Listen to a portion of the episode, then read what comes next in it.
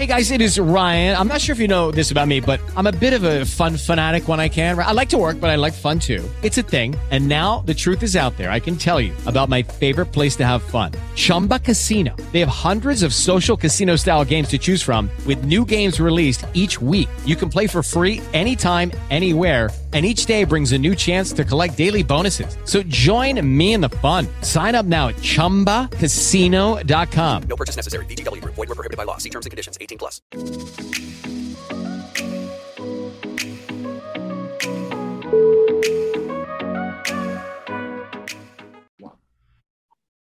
We're back to the Neil Haley show, and I'm just excited about this guest because when I talk about brand messaging, Glenn does it, and he does it so, so well. So I'm excited to welcome Glenn Rudin. Glenn, how are you? We met on Clubhouse in the Million Dollar Room, and I just what I liked about your your your energy is that you really want spent time with the people that asked questions you didn't just kind of pass over it. You really wanted to break things down for it. And it's such important. Brand messaging, I think, is probably the biggest missing component for personal brands and the large brands, the, the companies, right? Yes. So first of all, thank you so much, Neil, for having me here. It's it, it's an honor to be on a podcast champion show, uh, which I consider you with with all the success you've had here. So thanks so much for taking the time to let me be here and potentially talk to you about what I am so passionate about, which is branding and messaging. Because as I, I say to everybody, none of it matters if you can't figure out what to say about yourself, what to write about yourself, so that we know what you're trying to accomplish. Because in the absence of that, what in the world are you doing? Who are you reaching? And, and what are you saying to them if you don't know the answers to these questions yourself? There's very little chance we're going to know the answers to those as well. So tell me your background because I mean this is your thing. See, like I'm a jack of all trades, uh, master of none. Maybe you could say podcasting, radio is it, but I mean I'm a former professional wrestler. I've done just so many things in my career. I'm an entertainer, but like I want to ev- to do everything in marketing but mean be a strategist in everything in marketing. Now I'm not doing everything or else I wouldn't have any time at all, but I really like but everyone does niche down. But this one here, the reason I think it's such a powerful thing, Glenn, is because so many people don't know their brand. They don't know how to create a brand. They don't understand what they are.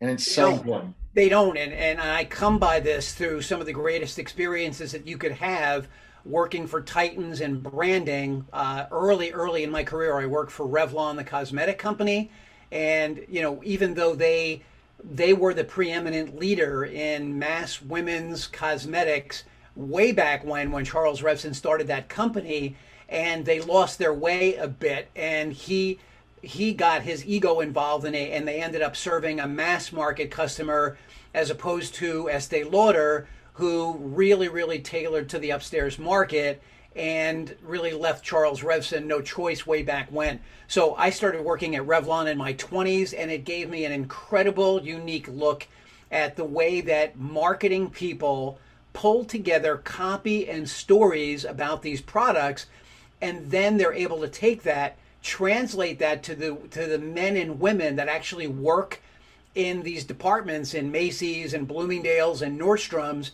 educate those people so that when a consumer is walking by in the store, they are brand ambassadors. They are well versed. They know there's a stake in it for them. So they get well versed on what the brands are all about and how to sell them. And so it's a really unique ecosystem. And that's really where I grew up in branding, understanding that it's not just putting a gorgeous product out there, but you've got to have a product that somebody understands. You've got to have a product that can speak for itself. And it's through understanding how that packaging could speak for a product up on a shelf or in a counter that I realized that we are all individual brands and products ourselves. And it's really just a question of how we position ourselves literally on the shelf of life that determines whether or not somebody's going to want to really pick us up, look our label over, and hear what our story is. brand messaging. But see, this you're Madison Avenue, meaning thinking of when you mention these kind of products, you think about specifically enough these big companies. They don't they don't go and say, okay, let's figure it out, the CEO and the people in the boardroom. No, we're going to hire experts that understand this, understand exactly what it, we're talking about. We're talking big, big companies. So you worked in the corporate world. What made you want to go on your own, Glenn? Did it were, were years working in the corporate world? Yeah, I, I spent probably about a dozen years working for various corporations, and and one of the things I really wanted to do was I was really intrigued um, by the manufacturing side of the business, how all of that came together. And one of the companies that I was with did a lot of importing from China. And I really wanted to get over there, really wanted to see how these lots of 15, 20, 50,000 pieces were manufactured inexpensively, you know, how that happened. And through the course of time, uh, I created an opportunity for myself to start my own company with, uh, believe it or not, the Ringling Brothers Circus their division that does the on ice shows.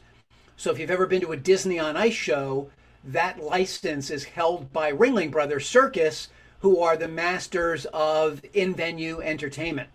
And working with them through the course of about a half a dozen years, I created about 600 different products, everything you could think of from the simple t shirts and hats to light up toys mugs that would be used to sell drinks and, and flavored ice balls, swords that talked, plush dolls, you name it. So I got an entire university of product development expertise by getting to go over in China and working directly on factory floors and understanding how that whole process happens so that I could bring it back and then figure out okay now when I create a brand how am I going to be able to manufacture that what it's going to you know what is it going to look like What's the labeling going to be? How is it going to speak for itself when it gets up on a shelf?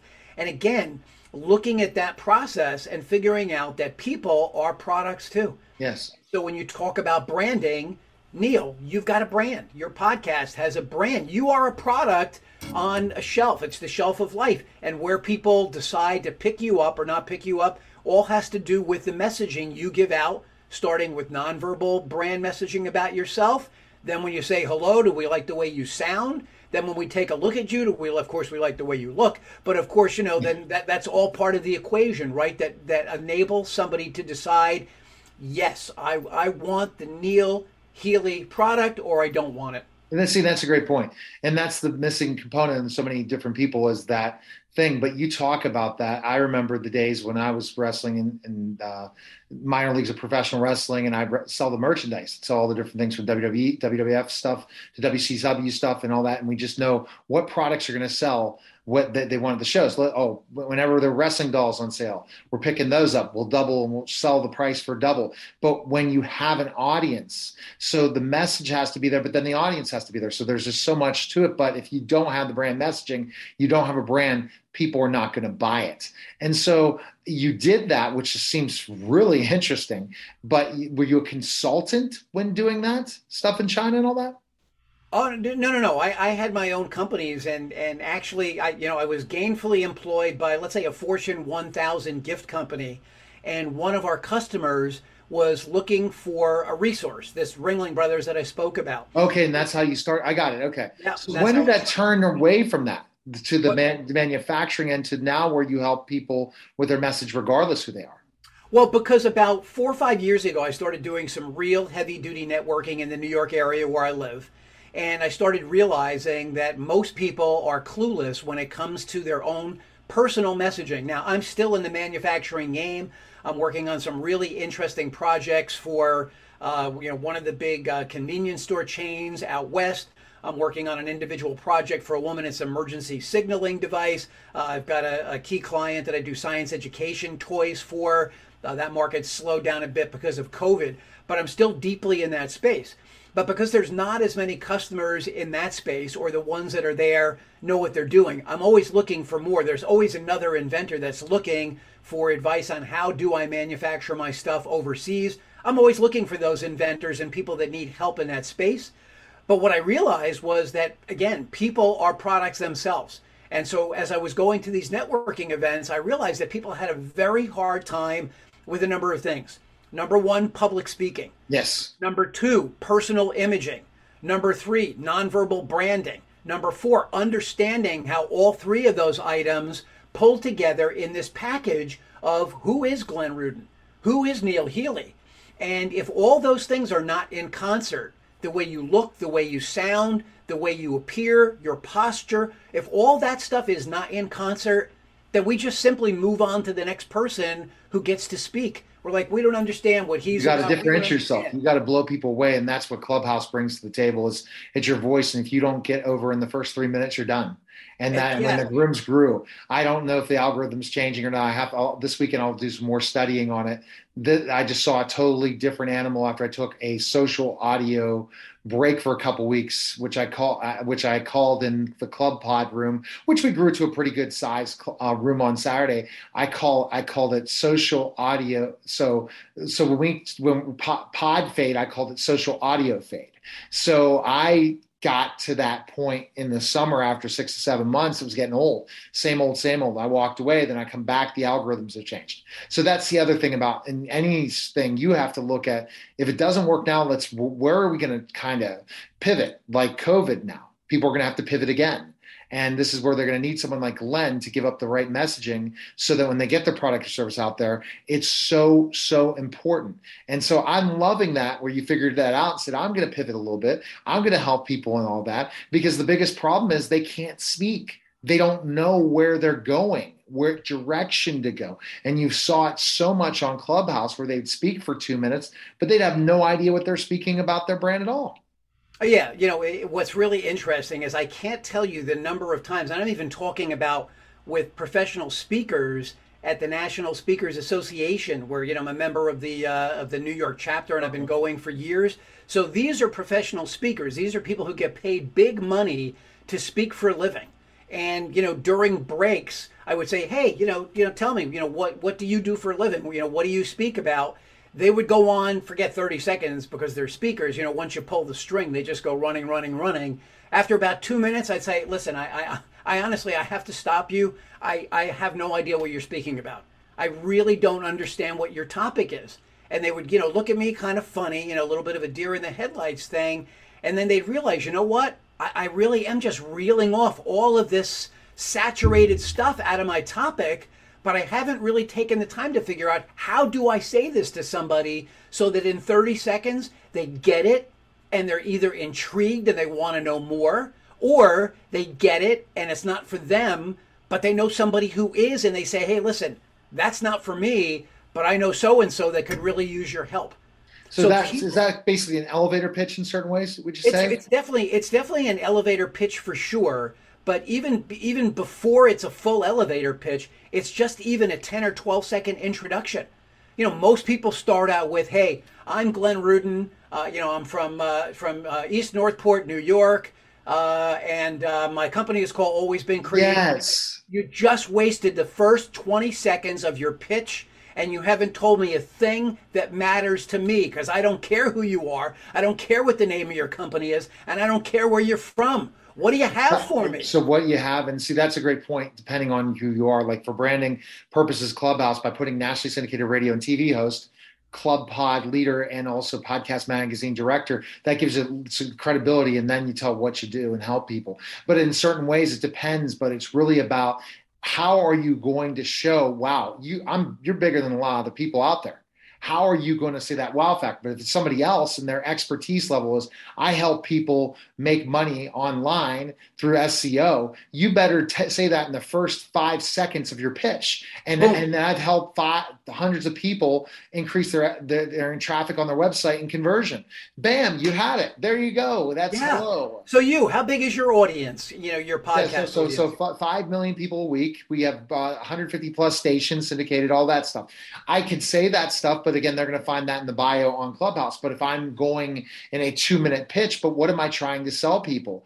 And that's the big thing. What makes me different? What makes me special? That's what you have to sell to people in 30 seconds or less. And yeah. that's hard because you could throw it in so many different directions if you're a jack of all trades, master of none. So you want to get that in Like when I reached out to you, Glenn, you knew I was in the million dollar room, but you had no idea. But I was able to put it really fast and quick. Hey, you want to be on my show? Blah, blah, blah. And then that's the end. Now, when you get that elevator pitch or whatever you throw in, either in a DM or something, then once you get them longer, they get to see, oh my gosh, you have a lot of value. You can Yeah, bring a lot sure, to the right. table. Now now we're engaged. And and so the first mistake is the first one that i told you about where people start with name rank serial number i don't care right? Doesn't really matter to me. The next one that they do is they think okay i'm going to get really crafty here. I'm going to find a couple of really good college words and i'm going to throw those into the beginning of my pitch and it's like okay first college word is a road bump i got to slow down i got to stop and think about what that is what that word is how does it relate to what you're speaking about then people throw the second one in. I haven't recovered from the first one. They continue with the pitch, and now I'm I'm completely off the road on the shoulder, and I have no idea what the rest. and of you're definitely seeing it from a corporate world about, and I know exactly how you're teaching it. You look at what's the value proposition they have and what pain point are they fixing.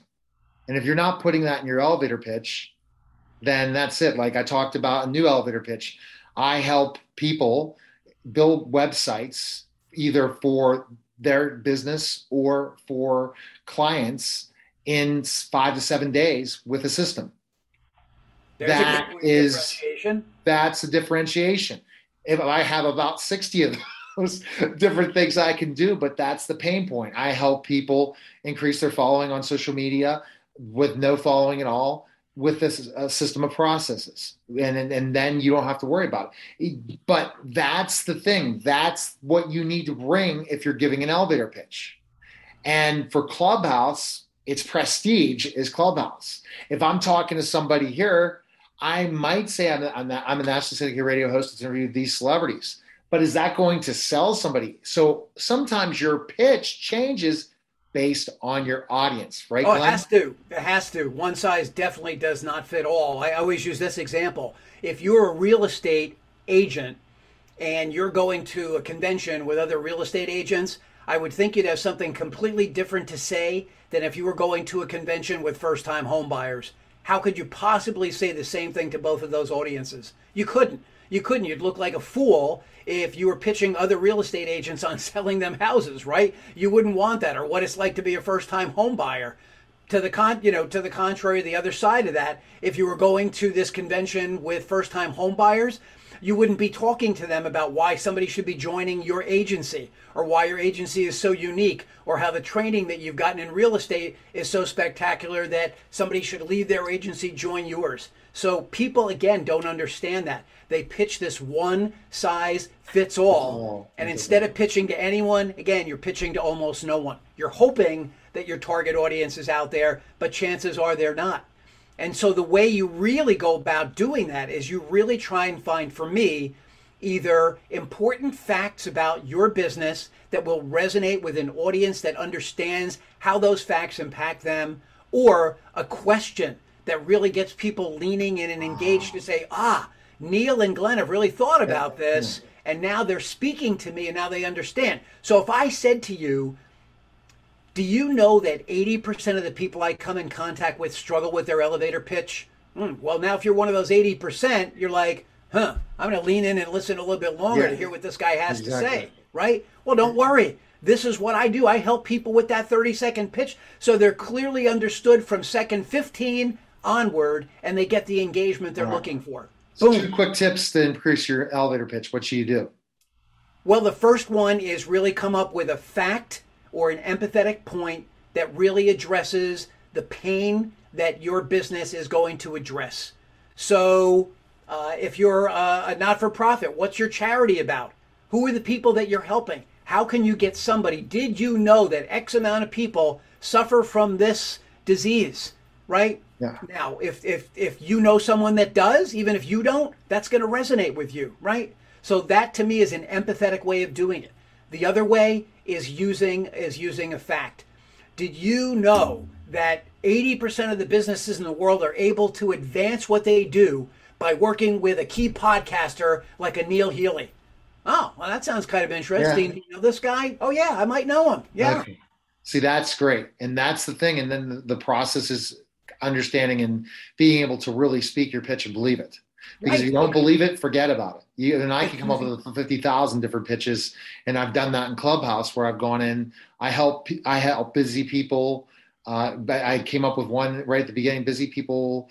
I help successful people grow their social media and uh, and uh, traffic based by this. That so I came up with something. I forget what it was, but meaning you have to address what audience you're speaking to and how that audience changes. And those are great tips. Glenn, where can people connect with you? Where's the best place they can go check you out? alwaysbeencreative.com for sure. Uh, Glenn Rudin, G L E N N R U D I N. I'm an easy search and I'm a really active participant on LinkedIn, uh, which is to me where everybody should be doing business today. I'm a regular poster on there. I love connecting with people. I love sharing stories. Uh, every week I actually do a song for the week and I tie that back, into my content. On Mondays I do a quote for the week, tie it back into my content. And I, I happen to love LinkedIn. Uh, now I'm starting to get a little bit of a following on Instagram, but you know, for me, it's all about LinkedIn or alwaysbeencreative.com. You can find me at both of those places, and I respond like crazy to whoever gets in touch with me. And I think I think LinkedIn is going to be back to we're going to be back to the networking days. Even though social audio was such a big trend, I think that I I told people push all these other networks because everyone's not pitching them. Everyone's going to Clubhouse. All the marketers are flooding it. Go back to LinkedIn. Go back to Facebook. Go back to those places. Come up with a way that you're going to be able to network and connect with people and get them on the phone, and then that's when your job comes to place. So we Yeah. appreciate it. Yeah, We appreciate mention, mention quickly too. I do have Oh. a book coming out in September. All right. That's called A Brand in Your Hand. And uh, this book is a serious business book, but it's written in a very easy way for people to comprehend because it is all written in rhyme like a Dr. Seuss book. But it's a real working book. Uh, and it's got real worksheets in it. It's all done with gorgeous color. Love it. Yeah, but it's really different. It's uh, it's breakthrough. Uh, you know, in business and life, we might may judge things in a hurry, and you'll lose us when your brand message is blurry. So read these verses for helpful direction, and your brand will look great when it's under inspection. I love it, Glenn. Well, we're going to definitely connect. Appreciate you coming by. And that was an interview with Glenn Rudin on the Neil Haley Show. Take care.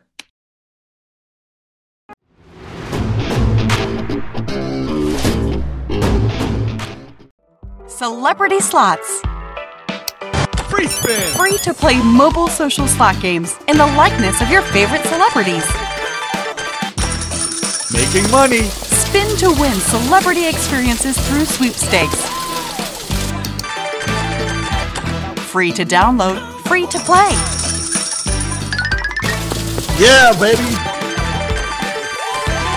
What are you waiting for? Win meet and greets, celebrity merchandise, gift cards, and more. Download Celebrity Slots today. Hi, everyone, and welcome to the Photographic Memory Podcast. I'm excited to welcome program Dr. Shannon Panzo. Dr. Shannon, what's going on? How are you? Oh, I'm doing just fine today. I've invited a couple more of my local friends to, to stand in in the background. I hope you appreciate the, uh, sulfur crested cockatoos. They visit quite often. Sometimes in my um, uh, what I call my front yard, I'll have up to 300 of these little buggers uh, picking out onion grass. So yeah, they're quite entertaining. We love it. We love the different backgrounds. We have Dr. Shannon Panzo is a photographic memory expert, a brand management expert, and he does mentoring. Go to zoxpro.com for more information. We're going to talk about homeschooling. And we saw what happened that everyone was being homeschooled during parts of certain things. But now, the importance of homeschooling in a lot of ways is important because I feel that you could take control of your education at home and have a little bit more of direction in certain ways, especially if you have the knowledge base to homeschool and understand it. Well, uh, we have been given a great opportunity to break the mold away from public schooling and all this uh, parochialism that has been generated over many, many years of, of schooling. Okay, we have had this opportunity given to us uh, almost forced upon us to start doing homeschooling for our children, the most important, the most important members of our families. Uh, that's definitely the children because you want to have good children and you want to raise good children and you want them to be prosperous uh, in their lives. So, whenever it comes to uh, the opportunity this has given us, then we need to take advantage of this opportunity and really uh, take the bull by the horns and start teaching our children how to gain wonderful levels of information, tons of information, uh, be better decision makers, uh, be confident in their world, all the things that the schools do not teach. And this gives us great opportunity to do just that. So, how, uh, Neil, how do you think, uh, how do you think what I teach for homeschooling, how do you think that relates? Well, it's going to be because it's again self directed. It's something that they can do on their own and they increase their knowledge base and are much more successful learners after taking ZoxPro. Okay. Uh, well, let's talk about the parent that has the job of doing this, the uh, homeschooling. Well, most of these parents don't actually, they, they look at this situation, they go, gee, I don't have time to do homeschooling. Well, well, guess what? We can we can show you how to actually get more out of and become more effective and efficient at doing homeschooling. Because whenever a person learns mental photography, which uh, both you and your child would learn mental photography. Once you learn mental photography, which taps into your natural photographic memory, which you have from birth, well, then it's so much easier and so much quicker to gain huge amounts of knowledge so that you can quickly and easily get through the homeschooling. It makes a lot more sense, don't you think? It totally does. Okay, so uh, we're gonna we're gonna make this a little bit short. There's a little bit of information, uh, not specific to homeschooling, but I'm sure that you'll see how this can be uh, how this can be applied to homeschooling. Uh, if you do go to zoxpro.com, that's z-o-x-p-r-o.com, you'll gain a lot of great information there. Uh, there is, uh, and pay attention. There's there's tabs up above as well that are, are just full of information. Uh, you can get Einstein's distraction index, which teaches you how to concentrate, something else that is not delivered in school. Uh, so you can get that that one for free. And it's just a matter of you going up there and learning more about it. And you'll see just how well this could be applied in your own family. It's huge because the fact is that they can be self-directed learners, become a, to do so much more information more quickly, and become better learners, all by just going to zoxpro.com because great things happen. Here. Great things happen here. so go to zoxpro.com right now Follow Dr. Shannon on all different social media platforms and make sure you like and share this video because photographic memory is here. It can be taught and only through ZoxPro. So take care, Dr. Shannon. I appreciate you coming by. Have a great day. All right. That was the Photographic Memory Podcast. Take care.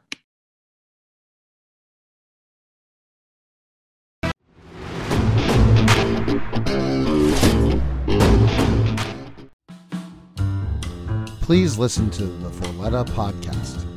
Larry Forletta, a retired DEA agent turned private investigator, will bring you true life stories on the war on drugs with some of the most infamous international drug traffickers of all time, to name a few Pablo Escobar, Manuel Noriega, Joaquin Guzman, aka El Chapo, and other related real life crime stories such as Waco more information, please visit his website at www.fcisllc.com.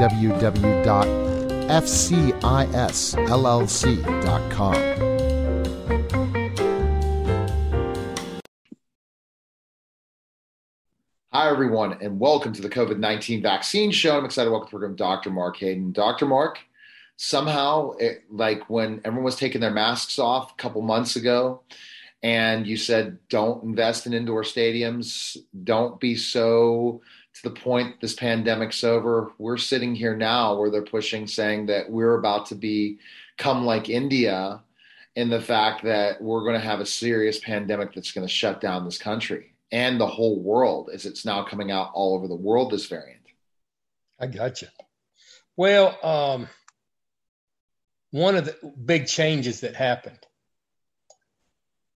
is that we said last year that an intramuscular vaccines, which almost all of them were intramuscular at that point. They had a few nasal research ones, they had some oral ones, but all the intramuscular vaccines were not excellent at stopping mucosal multiplication.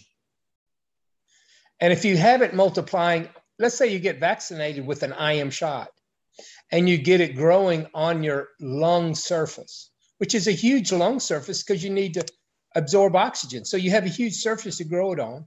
And then you speak, you're going to spread that, that, that virus. It's going to go up to your mouth and you're going to turn positive. La di da. Okay. Uh, True. However, what most people were told was if you are a goody two shoes, if you believe your government, and not only just believe your government, believe the commentator picked out for you by by the big commercial media companies. Yes. The commercial media companies, they didn't go to people like me. No. You know, a lot of times you'll look at me, look, my hair's not great. I don't spend an hour prepping. I don't spend two minutes prepping. I mean, I've run a comb through my hair one time. I'm not wearing a thousand dollar suit in front of Congress like Fauci. I'm not, this is not spit and polish. And this is just, I want to be judged based on the truth of my statements. Exactly. That, that's how you should, you know, what you should judge me on, and really what you should judge Fauci on. How truthful were his statements? Now, Fauci won't actually state a lot. Fauci's pretty smart. He lets other people take information and twist it and spin it, and then they get the talk show host on the Today Show. And then you're told you're a bad person because you wouldn't get an experimental vaccine. Exactly. And you didn't you didn't you weren't drinking the Kool-Aid. There was something wrong with you. Well, I had a conversation with my mother, and it was a big argument. But, but and I talked to her, and she told me flat out, "You're not getting the vaccine." And I said, "Because I have, I have inside information. I know what's happening. I've been studying this with my experts, and I have two options. One, if I do get COVID after I've already probably had COVID. I, Mark, you, you heard all the symptoms and how I was feeling awful. Then I got some inhalers and recovered and was fine after a couple days. Um, that, um, and my wife had it. Uh, that I learned from this process that guess what? I am, I have my own built in vaccine right now going in. Well, you know, he- here's my issue with you, Neil. Look, if you're meeting a lot of people, uh, number one, I think you're in Pennsylvania or someplace. yeah, like but. I'm, I'm still, I'm, I stay away from people still. I got you. But um, I don't want to stay away from people. And yet, I want to have an immune system so that when they exhale live virus and I inhale it, I don't have any long term serious symptoms and I don't spread. It was well known that the fastest way to stop the spread of that virus was to get an actual infection. And within 14 days, 99.9% of the people do not spread. Yes. So if I wanted to say, I just want to save everybody else and not care about myself, I would have gone straight to huffing and inhaling from positive COVID people. I didn't do that. Okay. Instead, I, I took it to my intest- intestinal tract and that developed an outstanding immunity. Now, when I inhale, I don't have any symptoms, I don't spread, I don't turn positive. And that's with the new highly transmissible variant. Well, we Now, saw you that- swallow it two weeks ago on this program. Yes.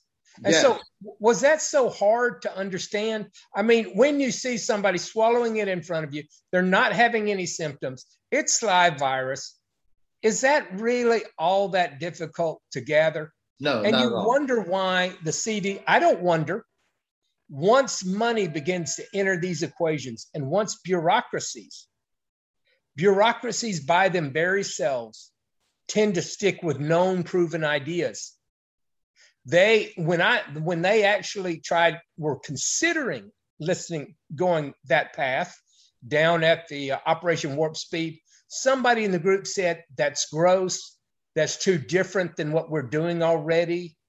Uh, that doesn't that's that's not where the big farm that's where not where the big pharma money is we want to save the world with our wonderful uh, new high technology vaccines mrna. That's what got done. That's what got heard. And you know it's not about truth. Um, in the old testament i think it was naaman was there was an old guy and he was told to dip seven times in the river jordan. You ever heard of that story? Yes. and he goes down and he dips seven times in the river Jordan and his leprosy's gone. You know,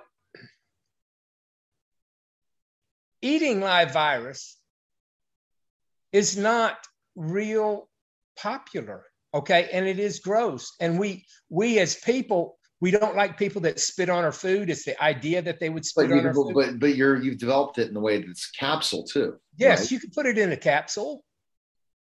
You, you can you can put it in a capsule, but that accidental exposure is really what gave most people an exposure during the pandemic because they were eating food that had it on on their plates, on their spoons, on their forks, on their knives. The death rate in the last two weeks is actually going down. That's right. The death rate, remember I talked about the death rate in Missouri about a month ago? Right. that death rate is, is bottomed out, even though Missouri probably 60 to 80 percent, See, a Mark, majority they, of Missouri. they don't they don't want the hospitals overflooded with patients. Okay, now now let me tell you how that worked. They come out with some experimental antivirals. And while the CDC is considering it, you know what they considered? Okay, we get to pay for a hospitalization and we can tell people that they're not on vents, but God knows they must be almost dead because they're in the hospital. Yeah. Doesn't that sound real peachy keen? Because these show me pictures of how many people are on intubated on intubation machines in the US. It's not the same intubation numbers. It's not the same ventilator numbers. The ventilator numbers are down. Intubation numbers are down. Now people do go to the hospital and, and they get uh, they they get uh, the, the antiviral treatments and they get observed. And that is partly because the hospitals get paid to do it. You know, if if, if somebody's going to pay me thousand dollars a day or two thousand dollars a day, uh, I might be tempted to. Hey, you want to come by? I'll give you some antivirals too. And this is different, this is different than ivermectin. This, yes. th- th- this is not ivermectin or I No, no. But you know, you've got to be. The CDC is a um,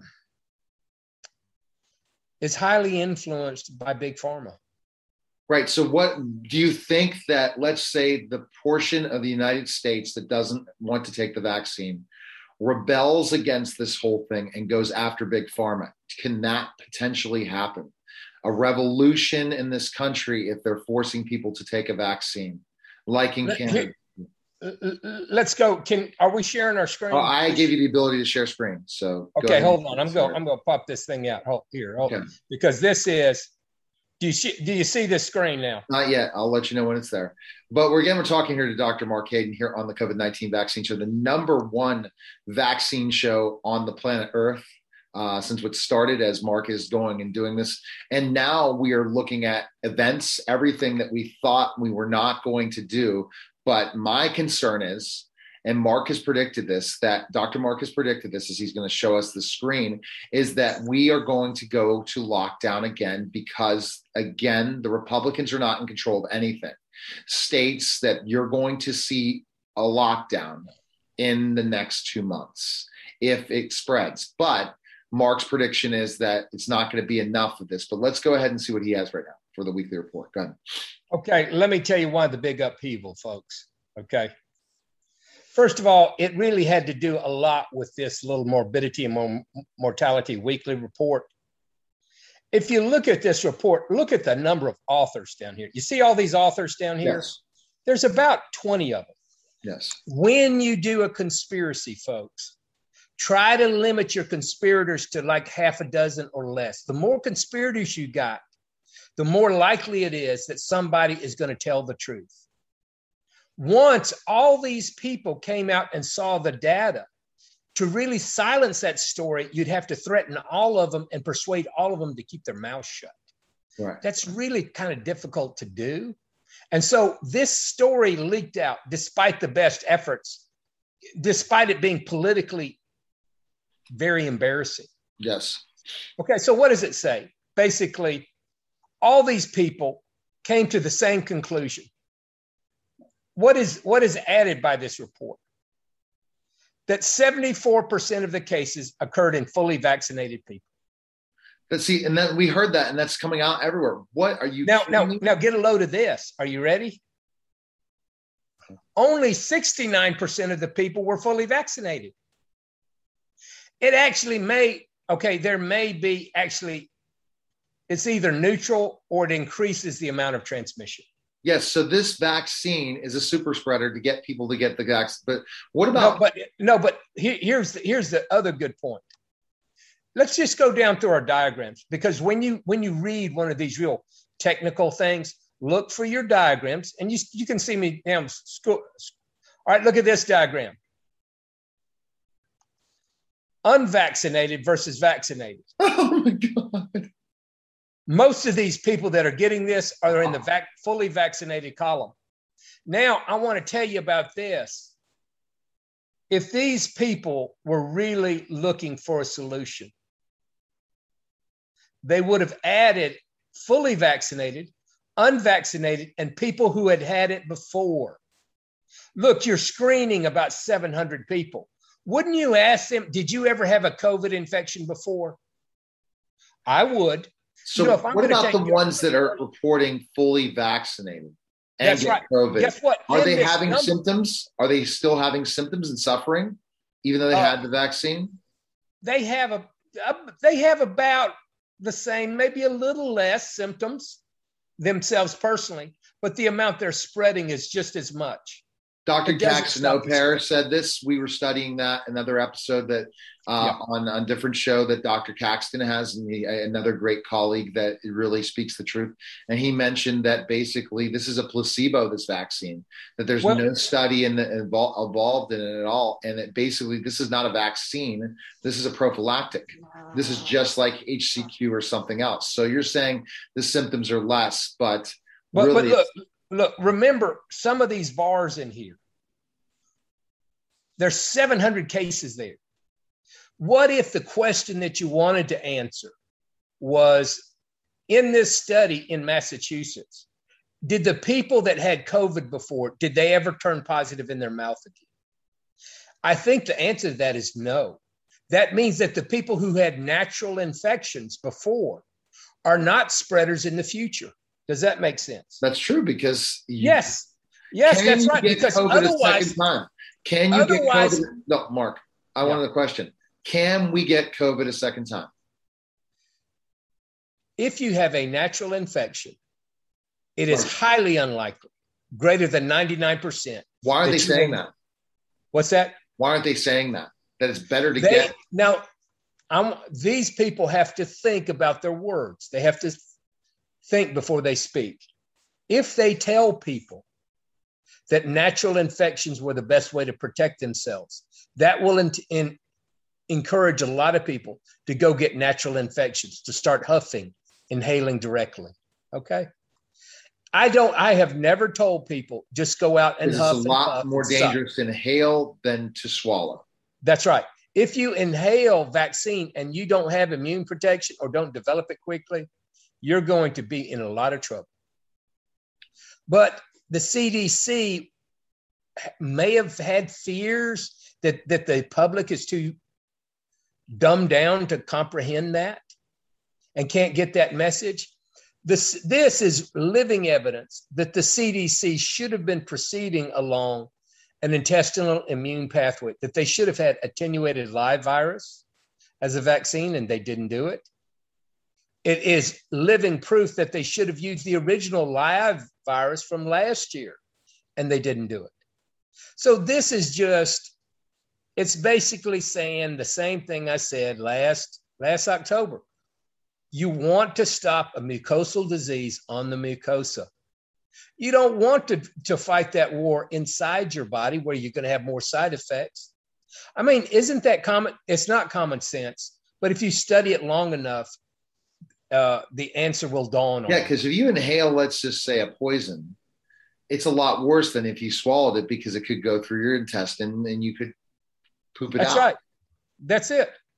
I can I can drink a quart of water, but I can't have four ounces of water in my lungs, or else I might drown of, of uh, have a drowning. That's that's a great that's Okay. a that, that's a And great here's point, the man. here's the other thing.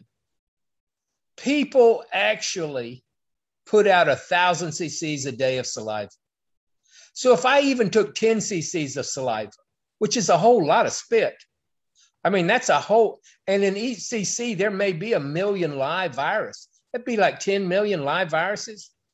It I am only partaking in one hundredth of that person's overall dose that they're swallowing themselves in a single day. Wow.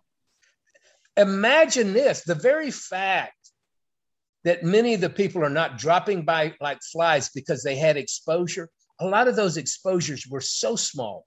They're on the order of one millionth. What what about now we're hearing about children getting this variants very bad? Well, are they transmitting it or are they actually having symptoms from it? That's that, those are two different.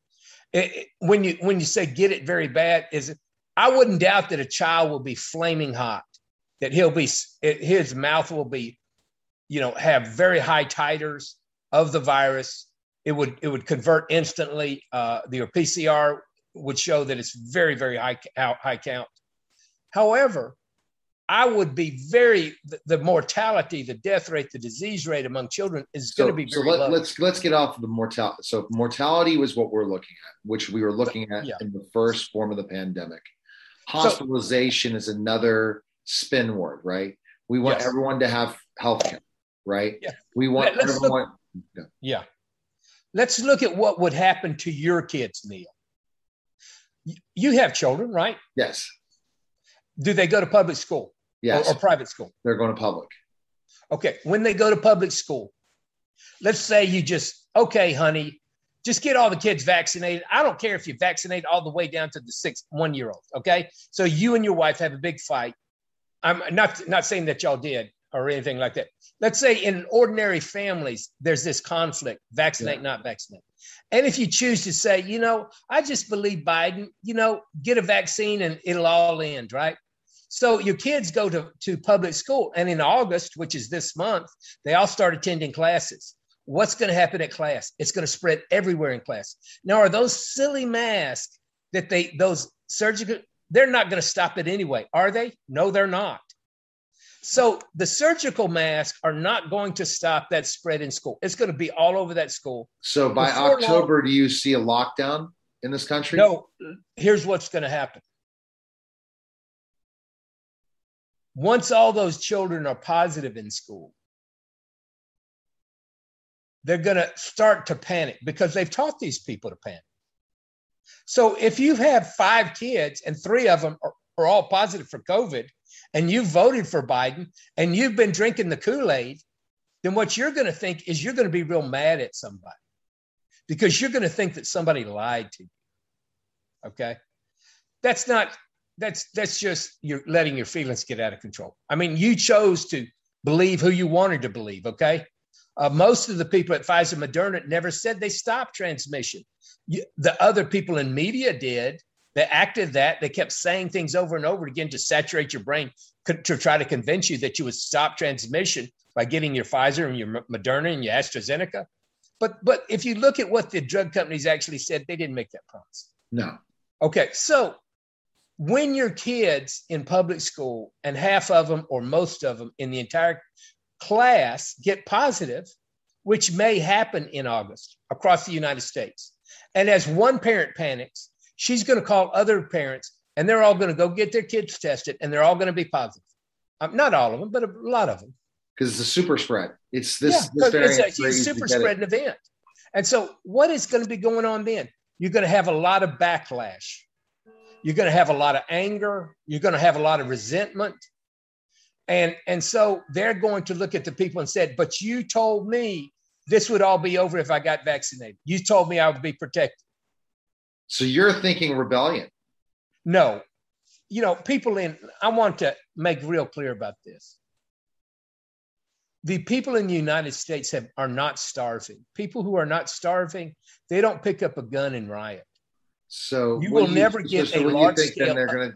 So you You'll, don't. you'll never get a large scale uprising in this country unless No. you have widespread famine. The reason we have food stamps is so that we don't have hungry people that riot. So here's the Not question. because not because the wealthy love the poor, which some wealthy people do love poor people. Here's the question. But- Yeah. Okay. So the question is, what is going to happen? You don't pre- anticipate a lockdown, just restriction. What about severe restrictions again? You know, here here's the, the real what these studies have shown in the last week is what we said eight, nine, ten months ago. The vaccines would fail at pre- preventing transmission. Transmission's going on. However, most people already have exposures, so the actual death rate of the Delta variant is very low in populations that already have widespread exposure.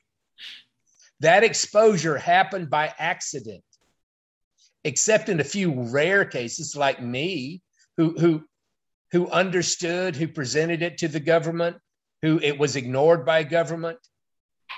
Uh, uh, 90% of the people that have immune protection from severe side effects actually got it, got most of their protection from accidental exposure. But that's okay. I mean, uh, you don't, you're still dealing with a variant that on average would take you 17 days to kill you. So, any type of learning and memory that you have from prior exposure gives you a little bit of edge and you don't fall in that worst case group. Okay. You might have fever, chills, and a little bit of cough, or you may have no, or you may be totally asymptomatic. One of the things we did was, I think, uh, if you look at the Missouri numbers, the death rate in Missouri is still crashed out, even even though the Delta wave went through Missouri. Actually, Delta wave went through Missouri in early June. Okay. So no lockdown. You anticipate no lockdown, no severe restrictions, even though they're pushing for it. Absolutely no no lockdown. I think he has to act concerned. I think if Biden, from his point of view, has to act surprised and appalled. Because I will tell you this about Biden Biden can't analyze data himself. Okay. Trump was not a virologist. Biden's not a virologist. All these people depend on so called experts. Okay. Those experts. And those experts are really controlled by industry. They're looking at their long term career. They're going to make real conservative, whatever suits their career best. They're career people. Right. And so there, when you have a new novel coronavirus that's spreading, you don't get very many people who just go right back to the physics and right back to the basics and say, I don't have to go by the rules. And in fact, I guess I haven't gone by many of the rules in classic. You know, I've really kind of, I've been a maverick. I've been an outsider. Right. Okay. But so- but but right. but you know, the accurate answers came from a maverick who was an outsider. And really, I wanted to say that, you know, if you looked at the history, it was almost obvious that what I said would work. And in fact, uh, when I, I, I recommend the Canadian COVID Care Alliance group, they're up in uh, Canada. I think they do some great work. And encourage your regular doctor not to take his mask off, to get enough exposure to where he can take his mask off. Right now, we have doctors that had natural infections that when they walk in the ICU, if I walk into an ICU in a COVID ward and I'm not wearing my mask, the rest of the nurses will have it, the nurses will have a fit. They'll report me to administration for not wearing my mask in a COVID unit. Wow. They're going to do that because even though I'm not transmissible, because it makes one person look superior to the other. Well, you know, I am superior. If my immune system is superior and I've proven it over and over again, I can't get it. Why should I have to wear a mask in an ICU? And they don't. Okay. They forget that for years, you know, for years and years, we had infectious diseases. We learned how to develop an immunity and get over it. Go on with your life, for God's sakes. Uh, you didn't go into an ICU and see everybody look like a hazmat. hazmat. Gotcha. Yes, All right. Just, so, yeah. so as we close out every show, this is great. So great information today again about the vaccine, about you're hoping there's going to be little restrictions, but not a lockdown. I don't believe that's the case. I think they're going to try to get everyone to take the vaccine, regardless, uh, or or else we're going to find out. Uh, Mark is going to continue. Dr. Mark, it's probably never going to end until we have a oral vaccine. Is that correct? COVID disappearing. Or, An oral vaccine is by far your best chance of getting the best protection and preventing transmission, as well as preventing serious symptoms to yourself. Okay. The public should be aware that the current cycle that we have is only fatal in very rare cases and usually only after 17 days. That variant is spreading around the world by billions of cases. Now, if that variant mutates into something that makes a neurotoxin, it will become a depopulating event where large portions of the population are eliminated. Okay. So if, if people are in countries where there's no exposure, there's a huge risk that they will finally be exposed to a very deadly variant when they've had no prior exposure at all. And they and those people may have a very bad bad outcome. All right. And you close out every show with a positive note. Go ahead mark. Yeah. You know um,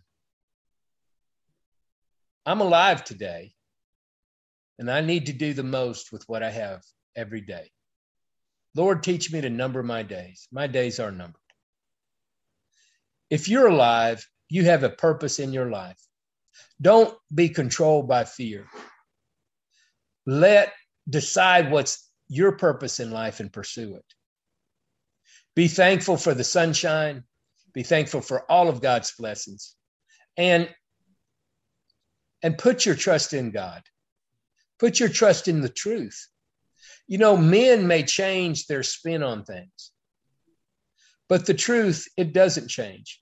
And the simple truth is is that you're alive today because God has a plan for you. So go find God's purpose in your life and you do it. And don't be afraid of death. It's my, when my time comes, it's my time.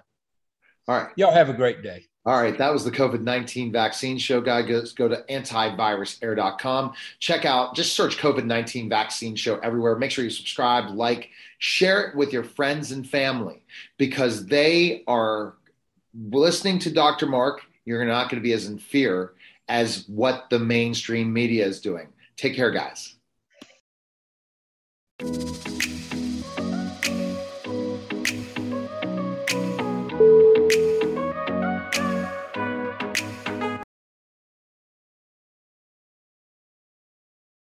With lucky landslots, you can get lucky just about anywhere. Dearly beloved, we are gathered here today to. Has anyone seen the bride and groom? Sorry, sorry, we're here. We were getting lucky in the limo and we lost track of time. No, Lucky Land Casino, with cash prizes that add up quicker than a guest registry. In that case, I pronounce you lucky. Play for free at LuckyLandSlots.com. Daily bonuses are waiting. No purchase necessary. Void where prohibited by law. 18 plus. Terms and conditions apply. See website for details.